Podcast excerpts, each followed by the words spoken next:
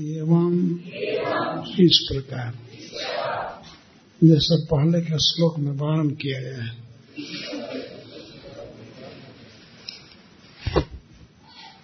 कृता व्यवसितो कृता व्यवसित कृतम कृतम निश्चयो जेना।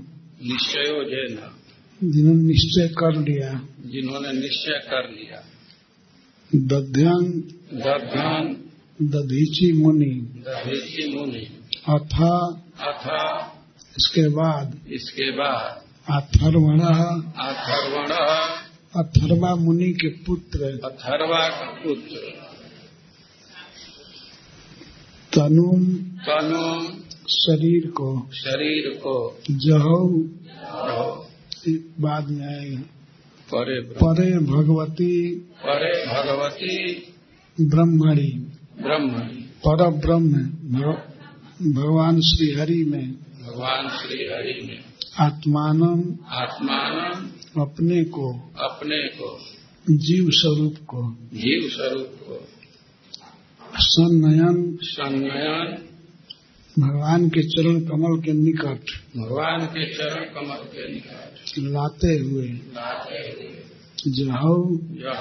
शरीर छोड़ दिए। शरीर छोड़ दिया जता यथा संयम में किए थे। संयम किए थे। अक्षा अच्छा इंद्रिया इंद्रिया। प्राण प्राण। और प्राण। मन मन मन बुद्धि। बुद्धि।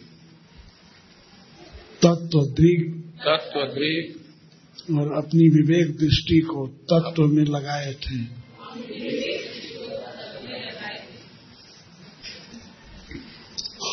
भगवान में लगाए थे। ध्वस्त बंधना। ध्वस्त बंधना। उनका शरीर का अध्यास नष्ट हो गया। उनके शरीर का अभ्यास नष्ट हो गया। जो बंधन है वो नष्ट हो गया। नष्ट। आस्थित। आस्थित। सम्यक स्थित हो गए। सम्यक अस्तित्व हो गए। परमम योगम परमम योगम सर्वश्रेष्ठ योग योग। अर्थात भक्ति योग में।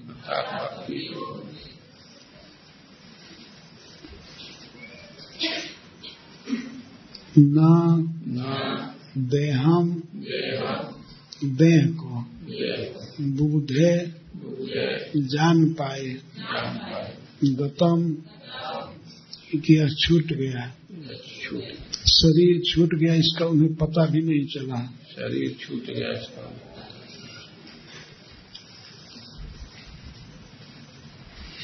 श्रीवादरायणी रुवाच, एवं कृत व्यवसित दध्यपाठ के द्वारा। अनुवाद। श्री सुखदेव गोस्वामी ने कहा, इस प्रकार अथर्वा के पुत्र दधीची मुनि ने देवताओं की सेवा के लिए अपना शरीर त्यागने का निश्चय किया। उन्होंने अपने आप, आत्मा को पूर्ण पुरुषोत्तम भगवान के चरणारविंद में रहकर पंचभूत से निर्मित अपने स्थूल शरीर को त्याग दिया। तात्पर्य। जैसा कि परे, जैसा कि परे भगवती ब्रह्मणी आत्मान सन्नयन शब्दों से प्रकट है कि दधीची ने अपने आत्मा को स्वयं श्री भगवान के चरणों पर चढ़ा दिया। इस प्रसंग में धृतराष्ट्र द्वारा अपना शरीर छोड़े जाने की घटना का उल्लेख किया जा सकता है। जिसका वर्णन श्रीमद् भागवत के प्रथम स्कंध एक, तेरह, पचपन में हुआ है। धृतराष्ट्र ने उन पंच तत्वों को, जिससे उनका जिससे उनका शरीर बना था, पृथक करके उन्हें तत्त आगारों में बांट दिया। दूसरे शब्दों में, उन्होंने उन पाँच तत्वों को आदि महत तत्व में मिला दिया। अपनी भौतिक बुद्धि के द्वारा उन्होंने भौतिक संबंधों से आत्मा को पृथक कर लिया और अपने आप को श्री भगवान के चरणारविंद में अर्पित कर दिया। इस संबंध में एक दृष्टांत दिया जाता है। जब कोई मिट्टी का पात्र टूटता है तो पात्र के भीतर का सूक्ष्म आकाश, बाह्य बृहत आकाश में मिल जाता है। मायावादी दार्शनिक श्रीमद् भागवतम के इस विवरण को ठीक से नहीं समझ पाते। इसलिए रामानुज स्वामी ने अपने ग्रंथ वेदांत तत्व सार में वर्णन किया है कि आत्मा के मिलन का अर्थ है कि आठ तत्वों, क्षिति, जल, पावक, गगन, समीर, अहंकार, मन तथा बुद्धि से निर्मित शरीर से अपने को पृथक करके आत्मा अपने आप को सनातन रूप में श्री भगवान की सेवा में लगा देता है। ईश्वर परम कृष्ण, सच्चिदानंद विग्रह अनादिरादिर गोविंद, सर्व कारण कारणम। भौतिक तत्वों का भौतिक कारण, भौतिक शरीर को सोख लेता है और आत्मा अपने आदि स्वरूप को ग्रहण कर लेता है।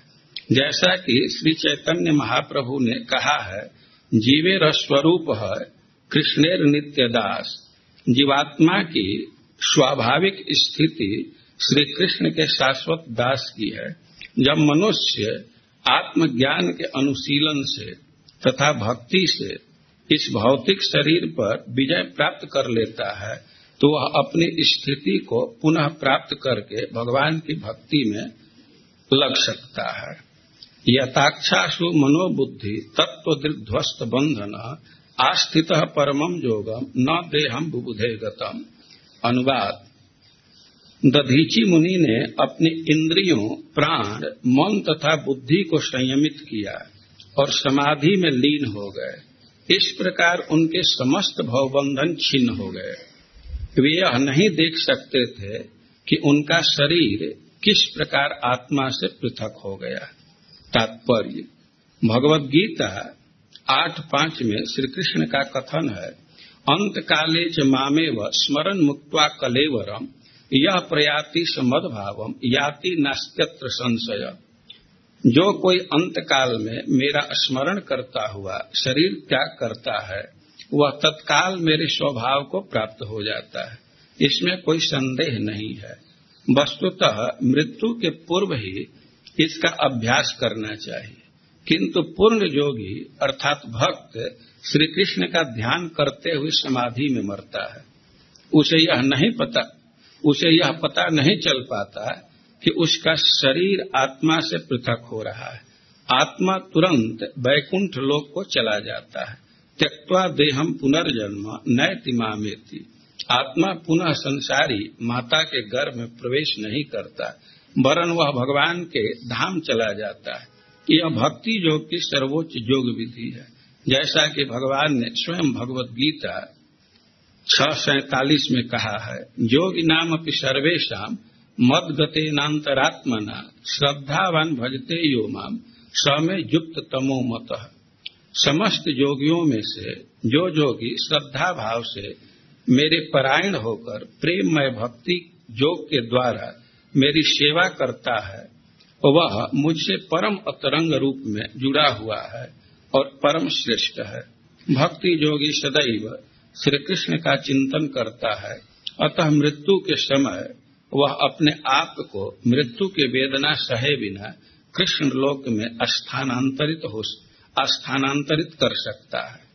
जगत गुरु श्रील प्रभुपाद की यह कथा गंगा जी के तट पर सुखदेव गोस्वामी कह रहे हैं, जहाँ संसार के सभी ऋषि महर्षि और राजर्षि भी जुटे हुए हैं। जिस सभा में स्वयं भगवान परशुराम उपस्थित है, नारद मुनि, समस्त मुनियों के गुरु और भगवान वेदव्यास देव सुखदेव गोस्वामी के गुरु भी वहीं बैठे सब लोग दधीची मुनि के इस महात्याग की कथा सुन रहे हैं। किस प्रकार उन्होंने अपना शरीर त्याग दिया देवताओं के भलाई के लिए। इस कथा को सारा समाज सुन रहा है, गंगा जी के तट पर। स्थान बहुत पवित्र है। स्वयं गंगा जी हैं। और समाज जुटा है, सारे ऋषि मुनि सुन रहे हैं। कि जहाँ भगवान वेदव्यास देव हैं, वशिष्ठ जी हैं, अत्रि, अंगिरा और नारद मुनि, भगवान ब्रह्मा जी के सभी पुत्र थे वहाँ। बारह पुत्र हैं, उनके नारद जी को लेकर के। और चार मानस पुत्र पहले सनक सनंदन, सनातन और सनत कुमार। ये सभी सुन रहे हैं कथा। कितना महान प्रसंग है। बोलने वाले श्री सुखदेव गोस्वामी हैं और सुनने वाले सब परम कोटि के ऋषि जन हैं। इसीलिए बादरायणी शब्द यहाँ महत्वपूर्ण है। कथा कहने के लिए भगवान बादरायण के पुत्र सुखदेव गोस्वामी उपस्थित है। बहुत उत्कृष्ट प्रसंग है। बड़े ध्यान से एक एक अक्षर को सुनना चाहिए, विचार करना चाहिए। बद्रिकाश्रम से आए हुए श्री सुखदेव गोस्वामी कथा कह रहे हैं। इसीलिए बादरायणी रुआ से कहा गया। वेदव्यास देव के पुत्र और शिष्य। कथा करें। एवं इस प्रकार कृत कृत व्यवसित कृतम व्यवस्थितम निर्णय जेना। इस प्रकार से दधीची मुनि ने निर्णय किया, निश्चय किया कि यह शरीर पारक्य है, क्षणभंगुर है। यह जिसको शरीर मिला है, उसके काम में नहीं आता है। सियार और कुत्ते का भोजन हो जाएगा। यह विचार किया उन्होंने, इस शरीर से दूसरे का उपकार होना चाहिए। ऐसा निश्चय करके उन्होंने अपना शरीर त्यागने की सोच लिया। शरीर त्याग करके अस्थि को दे देना देवताओं के लिए। ये देवता भगवान की, के सेवक हैं। सारे जगत की व्यवस्था को देखते हैं। अतः देवताओं को सुखी करना बहुत आवश्यक है। जब जब भगवान अवतार लेते हैं तो देवताओं पर दृष्टि रख करके। देवता, गाय, ब्राह्मण, साधु, इनकी रक्षा के लिए श्री भगवान आते हैं। तो ऐसे जगत के उपकारी देवताओं को सुख देना ये कर्तव्य है। ऐसा विचार करके श्रील दधीची मुनि ने अपने शरीर को त्यागना चाहे। त्यागने की प्रक्रिया का यहाँ वर्णन है। एवं कृत व्यवसित व्यवसित, इस प्रकार से निश्चय करके ये दध्यन दध्यन, उनको दध्यन भी कहते हैं। या उसी को दधीची मुनि। दध्यान या दधीची।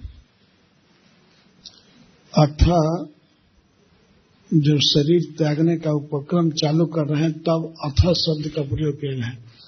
अथ, अथर्वण। अथर्वा मुनि के पुत्र। अथर्वण। दधीची।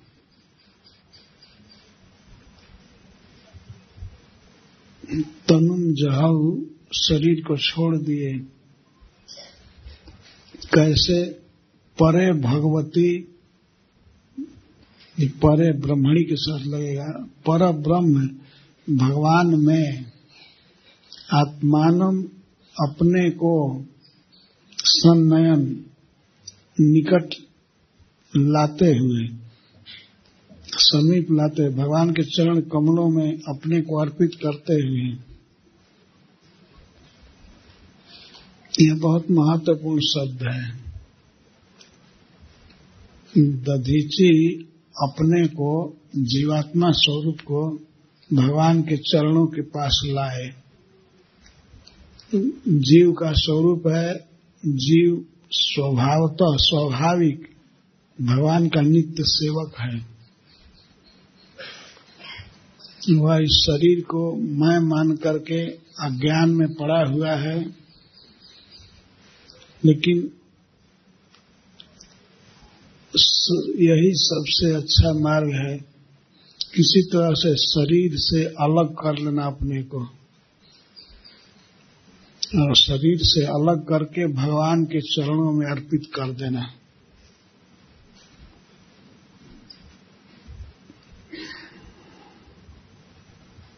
इसके लिए ज़रूरी है शरीर के स्वभाव को समझना। शरीर नश्वर है, प्रतिक्षण नाश को प्राप्त होता है, क्षण भंगुर है, थोड़े समय के लिए मिला है।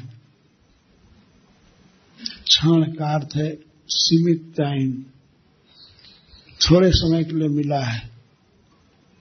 और यह शरीर जब नष्ट हो जाता है, मर जाता है तो इसको खाने के लिए कुत्ते गिद्ध जुटते हैं, उन्हीं के काम में आएगा ये सारे संबंधी पैसा और शरीर सब दूसरे के हित के लिए है। दूसरे के हित में इसको लगाना चाहिए। यही जीवन की सार्थकता है। ऐसा निश्चय करके दधीची मुनि अपने को भगवान के चरण में लाए, शरीर से अलग करके। यह प्रक्रिया है, कैसे अपने को शरीर से अलग करेंगे? अभी से अभ्यास करना चाहिए। इसके लिए दो उपाय है। एक तो ज्ञान योग और दूसरा है भक्ति योग। तो भक्ति योग बहुत आसान है। भक्ति योग में भगवान का ध्यान करना होता है, भगवान में चित्त को रखना। और ज्ञान युग में शरीर की नश्वरता को समझना, शरीर दुखद है, शरीर अपना स्वरूप नहीं है, यह दूसरा चीज़ है, पुराने वस्त्र की तरह है। जैसे गीता में भगवान कहते हैं, ये शरीर क्या है? एक वस्त्र की तरह है। इसको जीव ग्रहण करता है और पुराना होने पर छोड़ देता है। तो इस तरह का विचार करना कि ये शरीर अंततः रहेगा नहीं नश्वर है, दुखद है, इसके चलते आत्मा की अधोगति हो रही है। इस तरह विचार करके विवेक से अपने को शरीर से अलग करना यह तो ज्ञान मार्ग के द्वारा संभव है। लेकिन भक्ति योग में ज़्यादा यही चिंता रहती है, भगवान का ध्यान। भगवान पर चित रहे, संसार में न रहे, तब धीरे धीरे भगवान का चिंतन करने से, शरीर की ममता से अहमता से जीव मुक्त हो जाता है।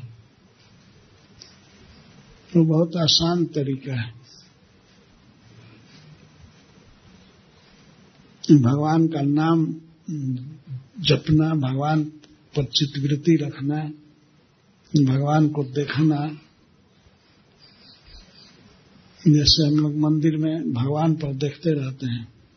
अपने घर में भी भगवान को रखते हैं, उनको देखते देखते धीरे धीरे मन आविष्ट हो जाएगा। और यदि भगवान में मन लग गया तो अपने आप शरीर से पृथक हो जाएगा।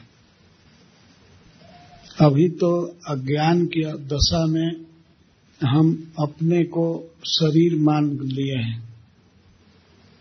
और शरीर मान इतना प्रिय शरीर मान लिए हैं कि इसी के लिए सब कुछ कर रहे हैं।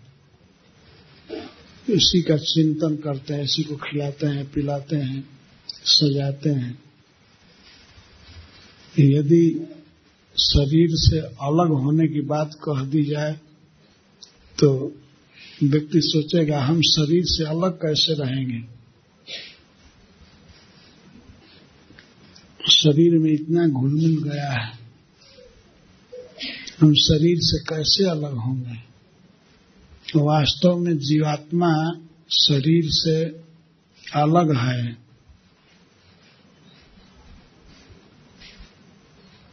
इसको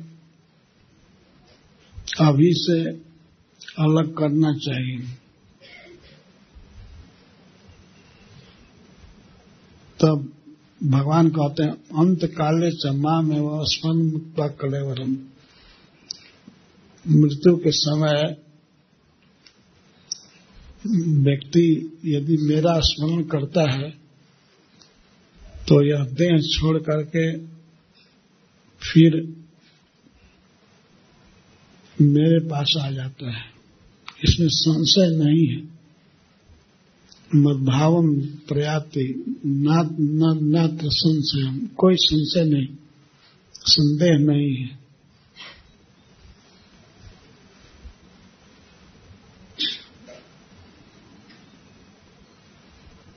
यदि अभी से अभ्यास हो जाएगा, भगवान का चिंतन, भगवान का दर्शन, भगवान को प्रणाम ऐसे मन अगर लग गया पूरा तो निश्चित है कि शरीर तो जाएगा ही, पर शरीर छूटने के साथ ही भक्त भगवान के धाम में जाएगा सीधे। भगवान स्वयं कहते हैं, जाति नास्तत्र संशय। इसमें संशय है ही नहीं। कोई भगवान से कहे कि डाउट है, हो सकता है। लेकिन भगवान कहते हैं, नहीं डाउट मत करो, निश्चित ही जाएगा। यदि मृत्यु के समय मेरा ही स्मरण होता है तो वो भक्त तो मेरे पास ही आता है। इसमें कोई संशय नहीं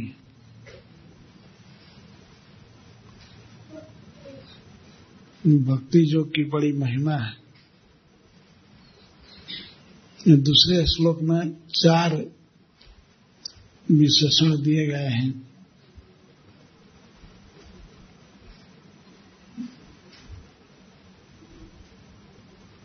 जताक्षासु मनोबुद्धि।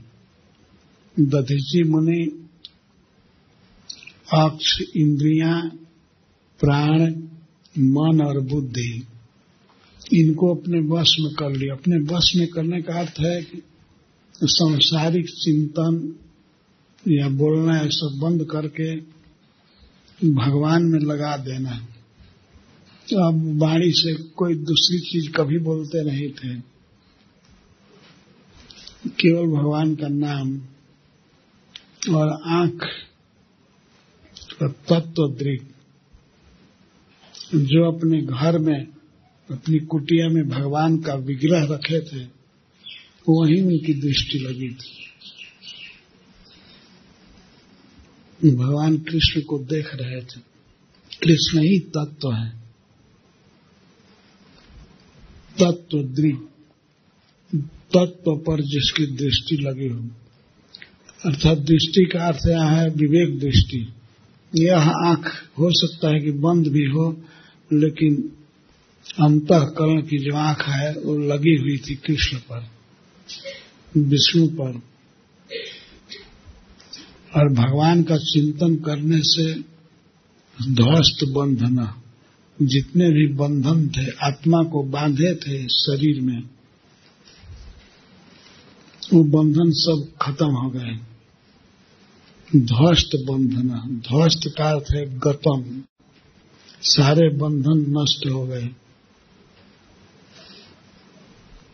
ये बंधन क्या है? बंधन है अज्ञान। हम देह हैं, देह से हम अलग हो नहीं रहेंगे नहीं। ये सोचना बहुत बड़ा अज्ञान है।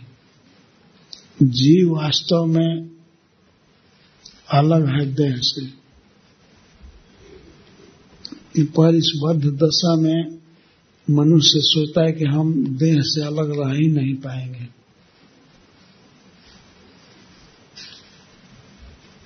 तो बंधन है। हमेशा देह के विषय में सोचते रहना। इसको उपाधि कहते हैं। मैं इस परिवार का हूँ, मैं इस गाँव का हूँ, मैं इस देश का हूँ, मैं इस जाति का हूँ। मैं धनी हूँ या मैं गरीब हूँ ये सब विचार करना है। आत्मा का बंधन है। लेकिन दधीची मुनि भगवान के ध्यान में डूबे थे, इसलिए ध्वस्त बंधन, सारे बंधन टूट गए। और आस्थित परमम जोगम, और परम योग में स्थित हो गए।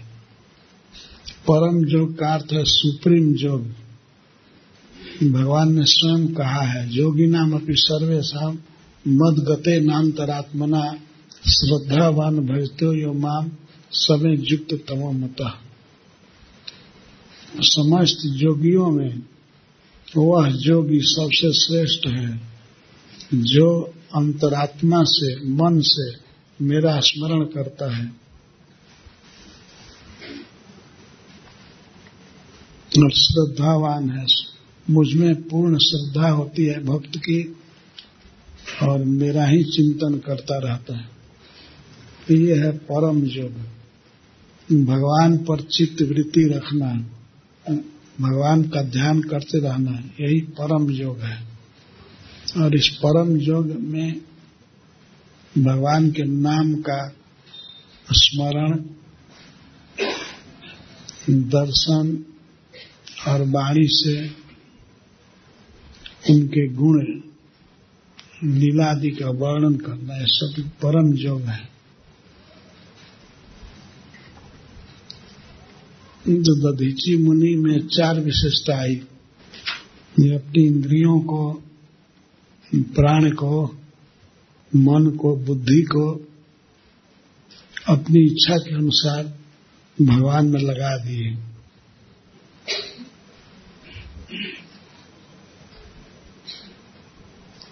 तत्व दृढ़ भगवान पर देखने लगे। देखने का ही अर्थ है, अंतरात्मा से, मन से भगवान को देखने लगे, तत्व को।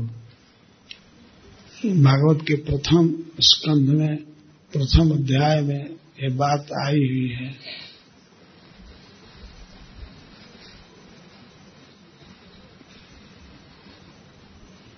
सूद जी कहते हैं बदंती तत्व विदस तत्व जज ज्ञान अमद्वयम ब्रह्मेति भगवान ब्रह्मेति परमात्मेति भगवान इति शब्द विद्वान लोग उस अद्वैत तत्व को अद्वैत ज्ञान तत्व को ही तत्व कहते हैं। और उसी के लिए शब्द दिया जाता है। ब्रह्म, परमात्मा और भगवान।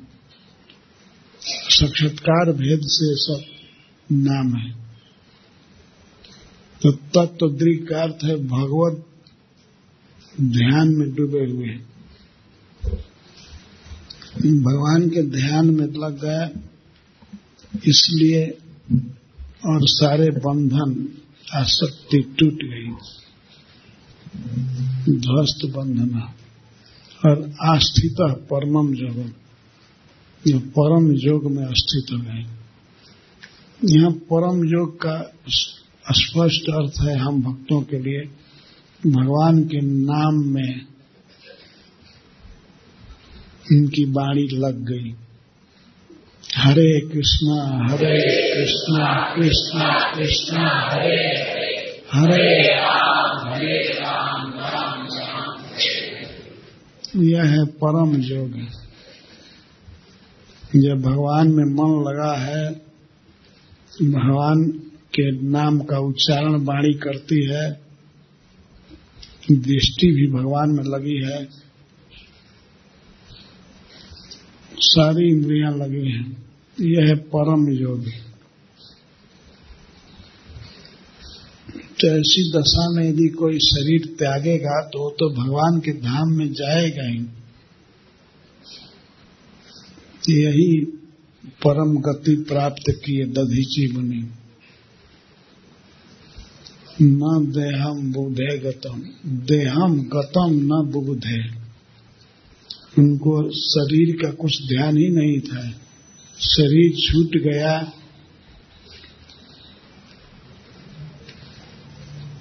मरण पीड़ा का कोई अनुभव नहीं हुआ है। ऐसे शास्त्र वर्णन करता है कि मरते समय इतनी पीड़ा शरीर में होती है, यदि सौ बिच्छू शरीर में मारे सौ जगह पर तो जितनी पीड़ा होगी, उतनी पीड़ा मरते समय होती है व्यक्ति को। केवल शारीरिक पीड़ा ही नहीं, मानसिक पीड़ा भी होती है। माया में पड़ा हुआ व्यक्ति मरने में बहुत दुख पाता है। सोचता है, मेरा घर छूट रहा है, मेरा बच्चा छूट रहा है, मेरी पत्नी छूट रही है, मेरा पैसा छूट रहा है, मेरा बैंक में पैसा छूट रहा है, मेरा हाथी, मेरा मेरा घोड़ा, या मेरा मोटरसाइकिल, मेरी कार सब छूट रही है। यह सोचते हुए मरता है तो उसको बहुत अधिक मानसिक पीड़ा होती है। और इस तरह से विषयों का चिंतन करते हुए व्यक्ति मरता है तो निश्चित भूत होता है, प्रेत होता है। कि प्रेत जोनी बहुत दुखद जोनी है। प्रेत बनने पर व्यक्ति को कभी भोजन ठीक से नहीं मिलता है, पानी भी नहीं मिलता है। पानी के लिए हाथ दैव हाथ दैव कह करके भटकता रहता है। आप लोगों ने धुंधकारी के विषय में पढ़ा होगा, भागवत में कि जब धुंधकारी प्रेत बन गया तो बहुत रो रहा था। उसको पानी भी नहीं मिलता था पीने को। कोई भी व्यक्ति जो वस्तुओं में, भौतिक वस्तुओं में आसक्त होता है, मरने पर यही होता है। मरते समय तो दुख होता ही है, मरने के बाद प्रेत बनने पर और अधिक कष्ट होता है, प्रेत पीड़ा। बहुत दुख होता है। तो दधीची मुनि को कुछ भी पता ही नहीं चला अनुभव ही नहीं हुआ कि शरीर कब गया अर्थात उनको कोई दुख नहीं हुआ, आनंद से शरीर त्याग दिए। देवताओं के लिए। तो उस शरीर को जंगली पशुओं ने चाट करके साफ़ कर दिया उसका सारा खून खून तो था ही नहीं, केवल हड्डी मात्र थी। तो चमड़ा और खून ये चाट लिए और हड्डी साफ़ कर दिए। तो उस हड्डी को भगवान इंद्र अपने विमान पर लेकर के गए स्वर्ग। और स्वर्ग में ले जाकर के विश्वकर्मा जी को दिए। सब भगवान के आदेश से हो रहा था। विश्वकर्मा जी ने सारी हड्डियों को इकट्ठा किया, जोड़ा और उससे एक अद्भुत आयुध बनाया, जिसका नाम हुआ वज्र।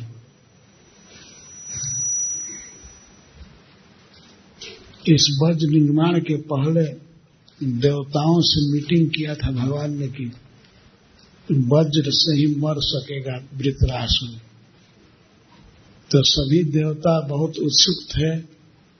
वज्र बन गया।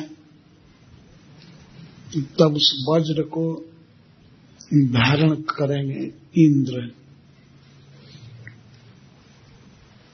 आगे वर्णन है कि इंद्र जब वज्र लेकर के तैयार हुए, सेनापति बने, देवताओं के सेना के लीडर तो सारे देवता बहुत उत्साह में आ गए। देवराज इंद्र अपने वाहन ऐरावत पर ऊपर विराजमान थे। ऊपरी अशोभता बहुत सुंदर लग रहे थे।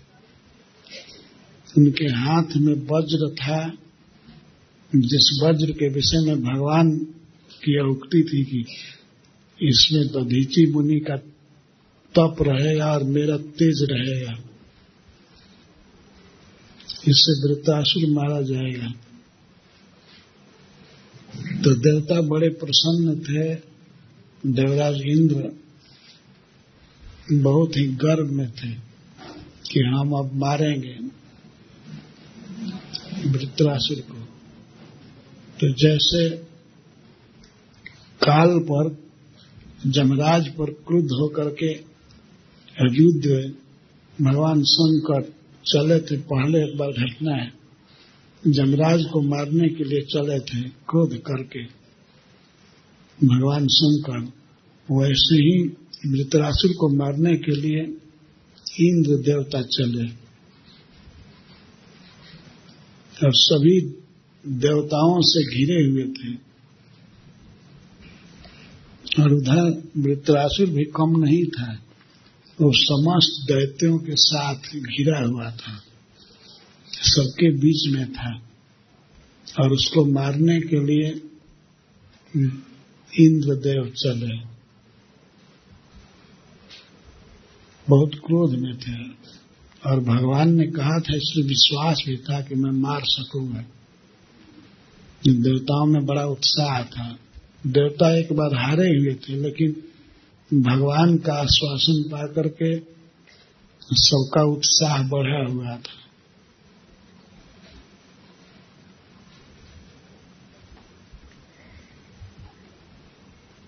संक्षेप में मैं कह रहा हूँ, एक कथा तो विस्तार से है। तो सारे देवता जुटे हुए थे, पूरा ग्वाम जुटा था।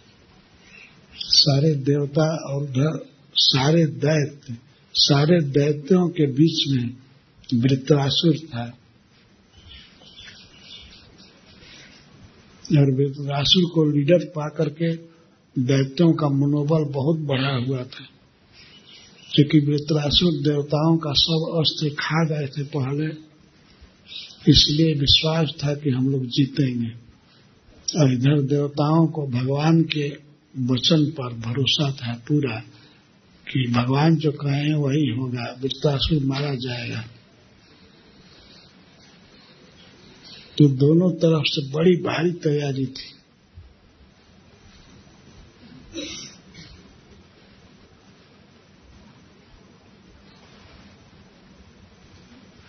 वृत्रासुर घिरे हुए थे दैत्यों से।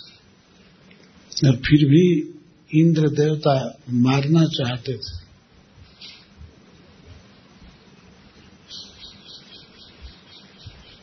ऐरावत पर चढ़े हुए थे।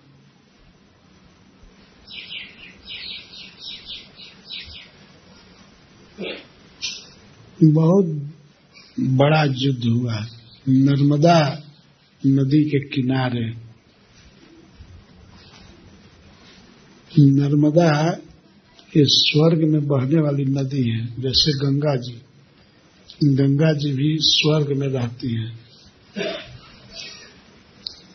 और इस पृथ्वी पर भी ऐसे ही नर्मदा, कावेरी, कृष्णा, गंगा, ये सब नदियाँ स्वर्ग में बहती हैं। तो ये युद्ध स्वर्ग में हुआ था। देवताओं ने बहुत बड़ी तैयारी करके युद्ध किया था। दैत्यों के साथ। तो सुखदेव गोस्वामी यहाँ वर्णन करते हैं, देवताओं में कौन कौन लोग थे? सारे रुद्र रिभु साध्य, सिद्ध, सभी प्रकार के देवता थे। और दैत्यों में नाम रख रहे हैं, बड़े नमुची अनरवा संबर सब सब बड़े बड़े सेनापतियों के नाम हैं। सब दोनों तरफ़ से यही उत्साह था कि हम जीतेंगे हम जीतेंगे।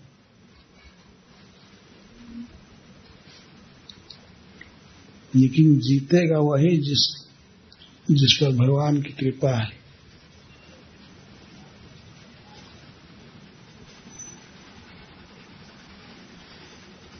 बहुत बड़ा युद्ध छिड़ गया।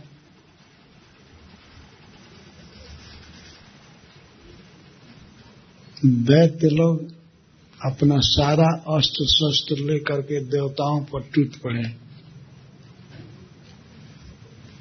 लेकिन देवताओं की सहायता चूँकि भगवान कर रहे थे, अतः उनकी हार नहीं होगी। सारे अस्त्र शस्त्र दैत्य लोग बरसा दिए। ऐसे वर्षा किए जैसे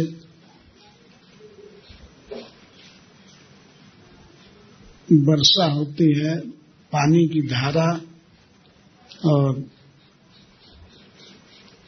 घने बादल छा जाते हैं तो सूर्य, चंद्रमा, तारा दिखाई नहीं पड़ते हैं। तो इसी तरह से देवताओं की सेना ढक गई।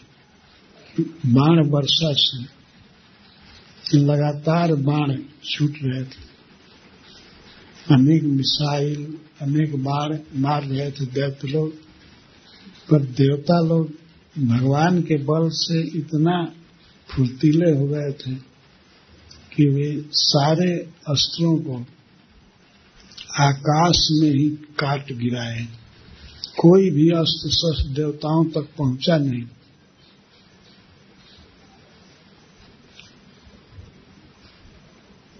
अपने फुर्तीले हाथों से देवताओं ने सारे अस्त्र शस्त्रों को तिल तिल काट दिया। बड़े बड़े अस्त्र छुए थे। जब अस्त्र शस्त्र सब विफल हो गए, तब दैत्यों ने बहुत बड़ा पहाड़ शिखर लेकर के पटका देवताओं पर। पहाड़ का शिखर बड़े बड़े वृक्ष उखाड़ करके फेंक रहे थे देवताओं पर। पर देवता पूर्व की तरह ही इन सभी इन सभी पहाड़ों को, पेड़ों को हज़ारों टुकड़े कर दिए। अपने पास आने से पहले ही जब दैत्यों ने देखा कि देवताओं का कुछ बिगड़ा नहीं, कहीं घाव नहीं लगा,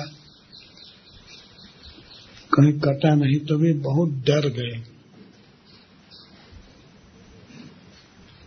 और डर गए इतना कि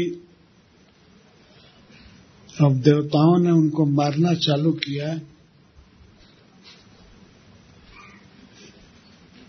तो दैत्यों के सेनापति लोग बड़े बड़े लोग इतने डर गए कि वृत्रासुर के युद्ध भूमि में रहते हुए अब भागने की सोचे। अभी तो युद्ध चालू ही हुआ था और शुरू युद्ध में ही अब भागना, भागने का सोचने लगे। सबने देखा कि बाप रे, इतना बड़ा पर हम लोगों ने प्रहार किया। देवताओं का कुछ बिगड़ा नहीं। तो सारा अस्त्र शस्त्र लोग काट दिए। देवता लोग सारे अस्त्रों को काट दिए, सारे पहाड़ को काट दिए। केसर मशीन की तरह छोटे छोटे टुकड़े में बट गया पहाड़ छोटी छोटी गिट्टी जैसा। कोई चोट नहीं लगा देवताओं को। सुखदेव जी कहते हैं कि मृत्यु और अपी मृत्यु के द्वारा भी अब कुछ नहीं हो सकता था देवताओं का। चूँकि भगवान का आश्रय मिला हुआ था। तो बड़े उत्साह में देवता हो गए और लोग मार रहे थे। भागते हुए दैत्यों को मार रहे थे, पीछे से प्रहार कर रहे थे।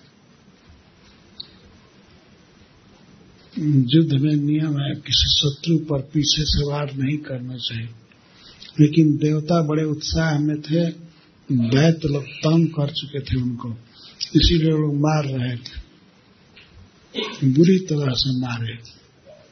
वृतरासु देखे, उनकी सेना, उनकी आर्मी तितर बितर हो रही है। सेनापति लोग भाग रहे हैं। तब वह देवताओं के सामने आया खड़ा हो गया और गरजा ज़ोर से, इतना ज़ोर से गरजा कि देवता लोग सब ज़मीन पर गिर गए।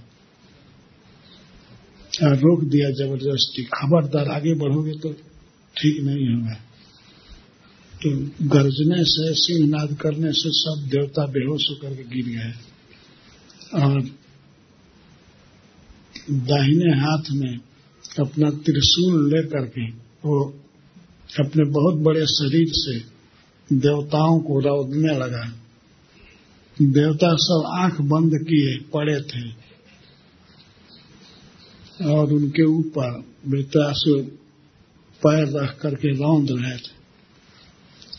जैसे गजराज बेत के वन में बेतों को रौंदे बांसों को रौंदे वैसे रौंद रहे थे किसी की जान नहीं मारे, केवल पैरों से मसाज कर रहे थे।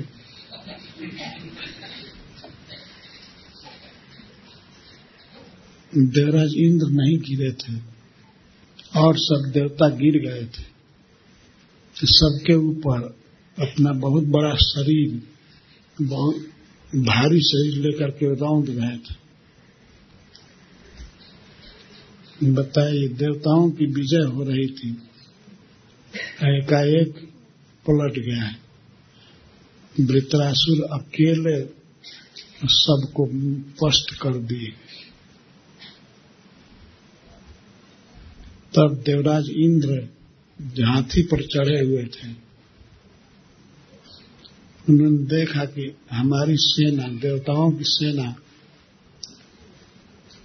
रौंदी जा रही है।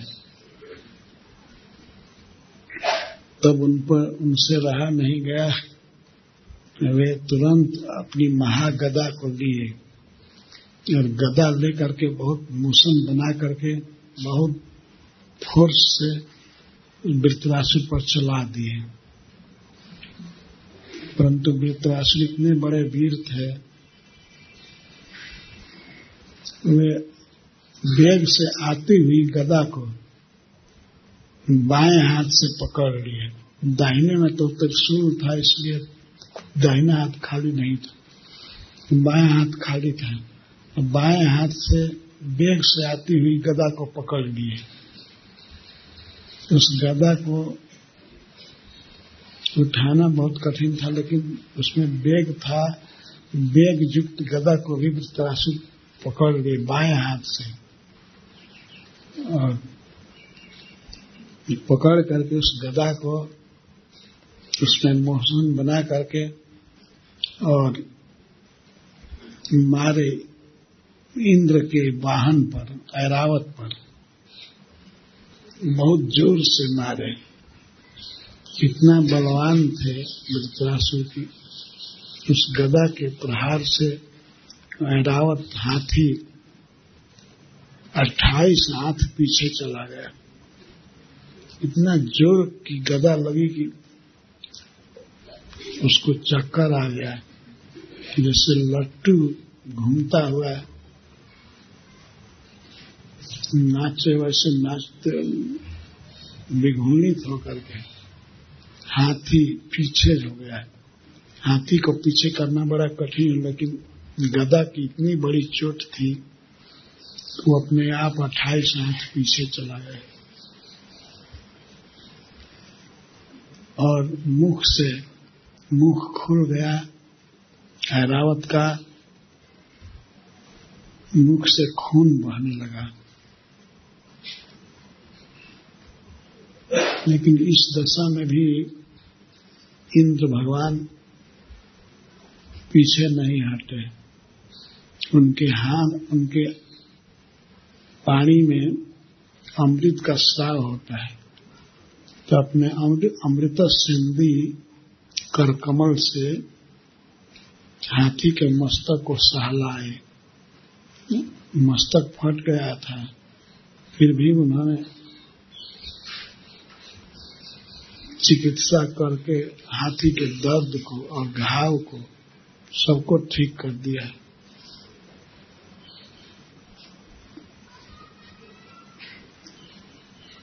जब वृत्रासुर मारे हाथी को तो उस समय दैत्य लोग जय जयकार करने लगे। यहाँ तक कि देवता भी सब प्रशंसा करने लगे। वाह, हरे वीर। सभी धन्यवाद देने लगे।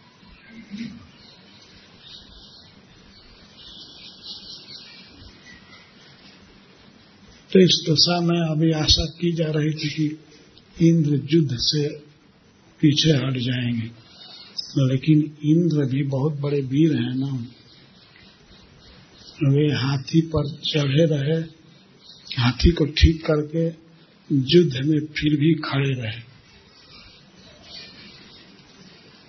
यह देख करके वृत्रासुर बहुत चिड़ गए। यह पापी अभी भी युद्ध में खड़ा है, अपने गुरु को मारा है, मेरे भाई को मारा है। यह कहते हुए वे फिर युद्ध करने लड़ने के लिए तैयार हो गए। तो वृत्रासुर और इंद्र दोनों बहुत बड़े सेनापति हैं। बहुत बड़ा युद्ध किया है। तो इनके युद्ध का वर्णन हम यहाँ तो नहीं कर पाएँगे। थोड़ा वर्णन होगा। वास्तविक वर्णन तो हरिद्वार में करेंगे। इंद्र को शक्र कहा जाता है। शक्र का अर्थ है सौ अश्वमेध जग करने वाले। एक अश्वमेध जग करने में कितनी बड़ी बड़ी लड़ाई होती है। और इंद्र सौ अश्वमेध जग किए हैं। ये बहुत बड़े वीर हैं। उधर वृत्रासुर तो परम वीर हैं ही। तीन दो महान वीरों में युद्ध हो रहा है। युद्ध के साथ साथ आपस में बातचीत भी होती है। एक वृत्रासुर ऐसे हैं जो मरना चाहते हैं और इंद्र देवता मारने के लिए आए हैं। पर उनकी गदा जब विफल हो गई तो इस डर से आप वज्र नहीं चला रहे थे। तो सोचे कि वज्र को चलाऊँगा और कहीं उसको पकड़ करके वृत्रासुर हम पर मार दिया तो मैं खत्म ही हो जाऊँगा। इसलिए वज्र हाथ में लिए लिए थथम रहे थे, चला नहीं रहे थे। वृतासुर बार बार प्रार्थना कर रहे हैं कि हे देवताओं के राजा, आप वज्र चलाइए हम पर। वज्र हमें मारने के लिए बनाया गया है। वो बहुत प्रसन्न थे कि भगवान के पर प्रस्ताव से वज्र बना है। वे मरना चाहते थे, भगवान के धाम जाना चाहते थे और इंद्र स्वर्ग के राजा रहना चाहते थे। पर दोनों के बीच बहुत सुंदर बातचीत भी होती है। बहुत सुंदर वार्ता है।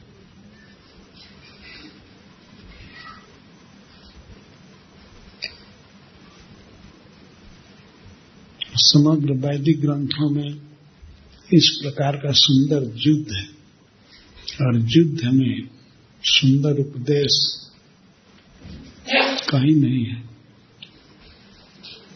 वृत्रासु इतने बड़े ज्ञानी थे कि वे वृत्रासु, वे इंद्र के अज्ञान को दूर कर दिए। युद्ध भी कर रहे थे और प्रवचन भी कर रहे थे। जैसे अर्जुन युद्ध भी किए कुरुक्षेत्र में और सुने भी प्रवचन, भगवान का प्रवचन।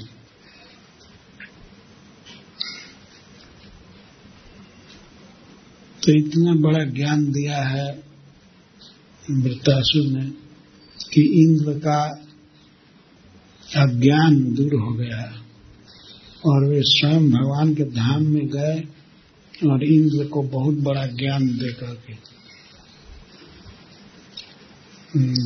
शत्रु को ज्ञान दे करके उनका ज्ञान दूर कर दिए। और लड़ाई करते हुए यह प्रसंग बहुत सुंदर है।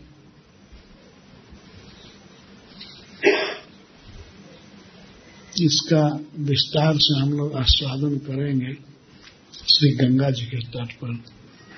जय श्री